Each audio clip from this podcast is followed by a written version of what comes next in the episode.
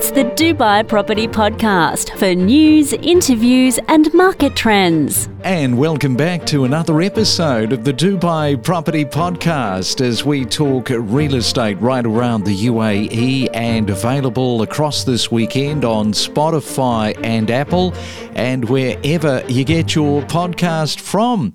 Yep, another Sunday morning, December the 17th, as we continue our weekend. And we also continue to wind down for 2023. And just on that note, if you have been eyeing the Dubai property market across 2023 from outside of the UAE, with all of our discussions around the many, many different suburbs, have you chosen or narrowed down where you would most likely want to live? Now, this, of course, is not aspirational, it comes down to a budget. So, we're talking about the budget that you can afford because there are a few of these suburbs like JLT, Palm Jumeirah, we've talked about extensively, JBR, Dubai Hills, Silicon City. Yes, we've talked about that. Arabian Ranches, Business Bay, you name it, we have talked about the different and varied suburbs of Dubai. So if you've got a couple of spare minutes, email us and tell us what suburb you are most drawn to and why. And as always, the email address is Dubai Property Podcast at gmail.com. And coming up, we have a look back over some of the interviews on the Dubai Property Podcast this week. And we also talk about a couple of suburbs. And also, this is a good one.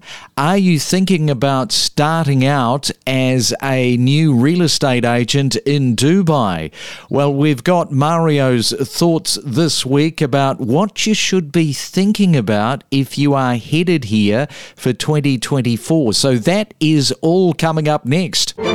Stay updated in the UAE real estate market with the latest trends, predictions, and insights. Know your property. The Dubai Property Podcast. I know Business Bay, JLT, Downtown Marina, these areas, they're like in the center and they're very well connected and as well as there are a lot of business centers around the area which is good for the people who like mario said are leaving their home country and coming to dubai. I mean it's closer for them to like just travel and go to work. Hence why these areas are like the heavy hitters like you said. They will always be up and they'll always be in demand for villas and townhouses, they are very much sought after areas which include Dubai Hills Estate and Arabian ranches. They really have over the last, I don't know, last two years. Would that be a fair comment to to make just how popular they've become? I think the uh, the timing that you mentioned, the two years, is mainly down to the, the COVID aspect because you know when we were in lockdown, people were craving outside space, and so we went through a stage whereby apartments that didn't even have balconies, you know, were not looked at at all, and everybody wanted to look at small townhouses, villas, anything that had a yard, a garden, so that should anything like this happen again, you know, they would have their own piece of garden or piece of land that actually could get outside and get some get some air and uh, get away from the cabin fever, I guess that we were all suffering from. So two years ago of growth from then to now, I'm not surprised. Developers are still favouring towers, apartments when it comes to projects. There have been some very successful villa projects and townhome projects as well. But when you actually look at the landscape, I think it's probably something like you know three three apartment projects to one villa project so it still remains in the minority and of course if uh, people who are migrating to dubai are bringing their families they are going to need that bigger space and of course what better space than uh, than a townhouse or a villa especially with a nice garden Okay, and Michael, how are you getting on between now and the end? Are you uh, finding it a pretty busy time of the year? Absolutely, Craig. Yeah. I mean, particularly for rentals, people seem to kind of want to get everything sorted and, you know, get out and get into a new place um, before Christmas, before the panic kind of starts, although a lot of it has started.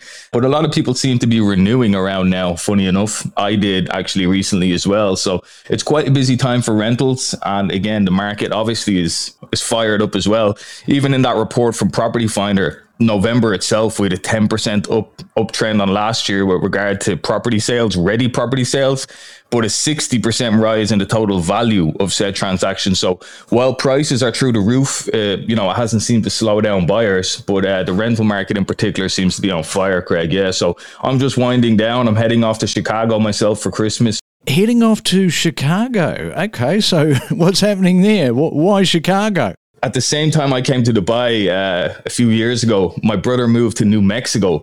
He's actually a mechanical engineer. So my mother is a bit older. She was 65 yesterday. So uh, we wanted to meet up for Christmas, but of course, New Mexico is the other side of the world for me, and it, it, it's quite a distance from her as well in Ireland. So Chicago was kind of the midpoint where we could meet, you know. So we'll all meet up in Chicago at Christmas. We were going to do New York, but you know, my mother's been to New York, so has my brother. So Chicago it is. We'll all meet there at Christmas. Uh, hopefully, it'll be snowing. Yeah, you're going to freeze your pants off, eh? At that time of the uh, year. I can't wait, Craig. I've been in the desert for a couple of years. I haven't really, you know, had a chance to take a vacation with how the market's been. So, uh, really looking forward to some snow. Yeah, I'll have to get the jacket out for a change. We talk to some of the most influential figures in the real estate industry, from leading commentators to investors to real estate principals on the Dubai Property Podcast. If somebody's got between one to two million dirhams to spend, what is an area that's been a little bit of a sleeper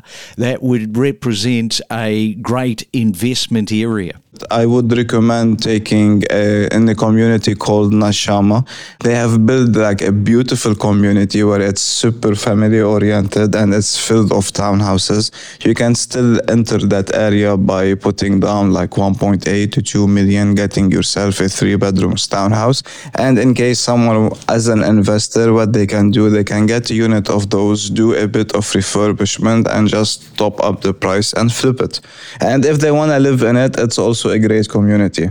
And you talk about the cars and just the way that that whole gridlock has started to develop. We've also been talking about the the different nationalities in 2023.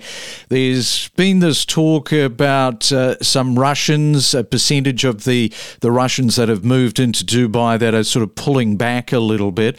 What have you seen in terms of the main talking point for 2023 around the different nationalities? nationalities. What ones really are still standing out for you in December of 2023? Australians are still number one. They are not number one on the chart uh, when it comes to the top 10 nationalities investing, but however, there is still a huge number of Australians moving in totally to Dubai, sending their businesses back home and picking this as the place.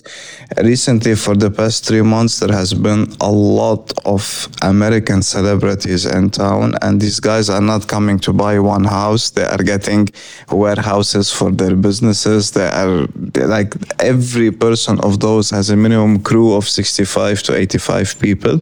So these guys are coming. They want the full building to rent it for their stuff. They they, are taking Dubai as headquarters, which is an amazing sign. Also, we have been seeing rise in the American investors in Dubai. It's still the same. Chinese are still hitting number two on the chart. I don't have any personal experience with Chinese because of the language barrier, but I know like these guys are buying in here a lot.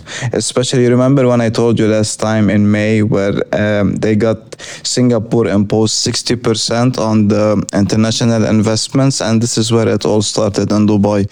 So we, we have major nationalities still investing. There is still Russian buying in Dubai. However, that speed rush, you know, when just Russians came in here and just paid any price, it's not happening anymore because now they got educated more on the city. They knew that they overpriced, whether it was for a purchase or it was for a lease.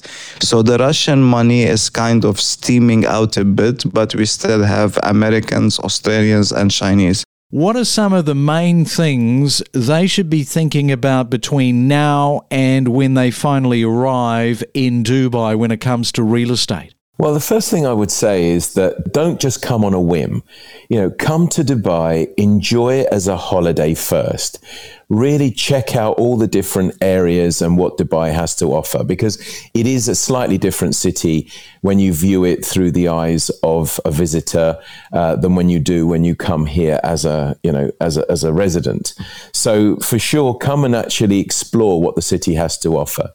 The second thing I would uh, I would say is it's about expectation. I mean, throughout this year on the podcast, you know, we've talked about the success stories of what Dubai has had to offer, these launches, selling out, especially on the off plan. You know, the secondary market is going great guns. People are, you know, very successful. However, for every good luck story, we have a hard luck story. I mean, being a real estate agent is is tough. Uh, you know, getting stock is is difficult. Working with with owners and landlords is difficult because there are so many agents here. So anybody thinking about coming, they really have to lower their expectations. You know, can you become a millionaire as a real estate agent in Dubai? Yes, of course you can, and there are many of them. But for every one that becomes a millionaire, there are 10, 20, perhaps even 30 who don't even make it. They don't even get to their next deal. It's, it's the, gap is too long. So there are many facets to the job. You have to be uh, RERA registered. You have to pass exams. There is a certain standard, obviously, that you have to reach. But of course, people expect to be treated with respect, with professionalism.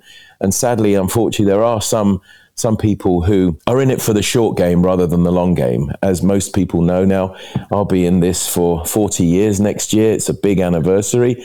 And, you know, don't just do a deal for a deal's sake. Look at the long term plan.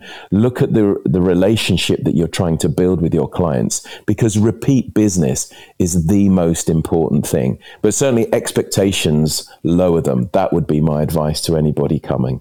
Just a reminder, of course, we don't talk about the real estate industry and becoming a real estate agent through rose tinted glasses. We are always saying this is the downside and something to think about potentially because we talk about it all the time. And I just wonder, Mario, on, on the upside, whether people, when they hear about all of these projects being sold out, whether they think in their brain, gee, there's a lot of order taking here. I can, you know, land in Dubai. All the developments are selling out within days. Once I go and work for a real estate company, I'm going to be order taking, selling lots of real estate. But no, hang on, just wait a minute, back it up. That's not quite how it works, right? Exactly, that's not how it works. I mean, there, there is an element of that, especially when we're talking about off plan. Off plan, the, the real estate agent has to know sufficiently enough to entice a buyer to maybe bring them to the developer's office to have an understanding of what the project has to offer. But I mean, I'm going back now, obviously, when we did have time to bring people to developers' offices and where people had the time to sit and look at plans and discuss. Now, unfortunately, it's, it's not like that. I mean, the kind of marketplace that we're in in off plan, uh, there's so much hype around certain projects that actually buyers need to make a decision literally instantly. We're taking expressions of interest before obviously projects are even launched, and, and, and people just need to really move very, very quickly. And for some people, that's very alien because, you know, they're, they're saying to us, we're not buying a loaf of bread, we're buying a property. We get that as agents, but unfortunately, there are so many people that are wanting to put down their deposit that if you don't act quickly, then you, you, end up missing out. A bit like Raunaq's, uh, you know, buyer who who missed out on that one bedroom, which uh, incidentally we we have managed to sort him out. So Raunaq is very happy they're freely willing to tell us that we're either in a property price correction or we're not in a property price correction. So, how do you see that? One could argue that actually we're only three or what might be four years into this cycle, this upward turn. And in previous cycles, we've seen property prices, you know, undergo what might be a 20% correction. Now, you know, that can bring it way under again what was this peak of 2014. Somebody's budget is going to suit the location in Dubai Dubai that they're hoping to reside in. Dubai is becoming a lot bigger than obviously what it was before. So it definitely is important to know the location where you want to live. And obviously, the market's increasing in every area. Like even the areas that were seen as cheaper before are now going to start increasing, especially areas like JVC with a tram going in, Al Furjan. The skyline is constantly changing, growing, and expanding. The Dubai Property Podcast for all things real estate.